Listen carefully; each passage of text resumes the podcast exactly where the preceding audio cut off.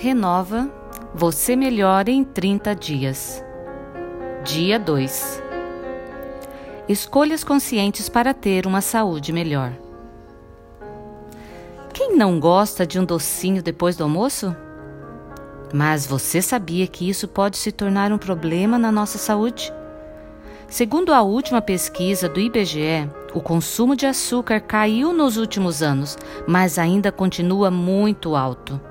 O produto que teve maior aumento no consumo nos últimos 10 anos foram os adoçantes. O que nos leva a um maior consumo do doce?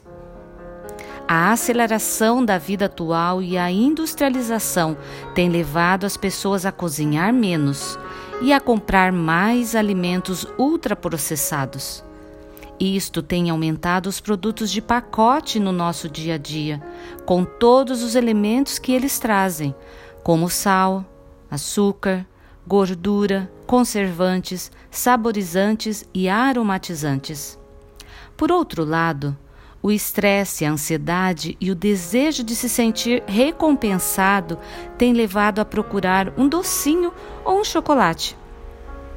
Isto ocorre porque o açúcar contribui para a liberação de dopamina no cérebro, uma substância que traz a sensação de bem-estar e prazer.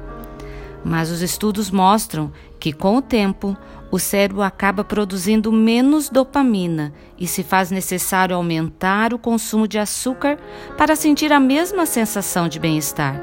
E aí está o problema: com isto, aumenta progressivamente o consumo de doce, tornando-se literalmente um vício, uma dependência química, assim como acontece com outras substâncias. Então, o que podemos fazer para ter mais saúde e não cair na armadilha da doce tentação? Primeiramente, ter em nossas mesas mais comida de verdade, como frutas, verduras, legumes, feijões, cereais e sementes oleaginosas e menos produtos empacotados. Para quem tiver compulsão pelo doce, aconselho fazer uma dessensibilização do paladar. Um propósito de ficar 21 dias sem açúcar. Nesse período, você poderá comer todo tipo de frutas frescas e secas e até mel, mas se excluirão todas as comidas com açúcar, seja este branco, demerara ou mascavo.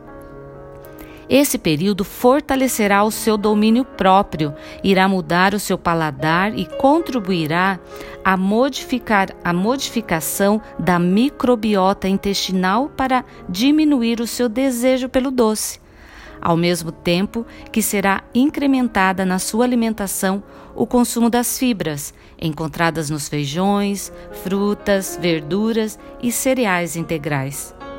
Na primeira semana, você poderá sentir vários sintomas de abstinência, como dor de cabeça e alterações do humor, como irritabilidade e labilidade emocional, aquela tristeza e choro fácil. Mas, se você perseverar, esse mal-estar vai passar e você será vitoriosa. Esses 21 dias serão o primeiro passo para diminuir a vontade pelo doce e gradualmente mudar o paladar para que ele se acostume a desfrutar de sabores menos adocicados. Doutora Abigail Baloni, médica na clínica e spa Vida Natural. Mas lembre-se que você não está sozinha para seguir esse período. Deus prometeu ajudar você, mudar seus desejos e te dar a força para fazer as mudanças. Filipenses 2:13. Deus lhe diz: Por isso, não temas, porque estou contigo. Não te assustes, porque sou o teu Deus. Eu te fortaleço, ajudo e sustento com a mão direita da minha justiça. Isaías 41, 10. A todas, uma ótima jornada.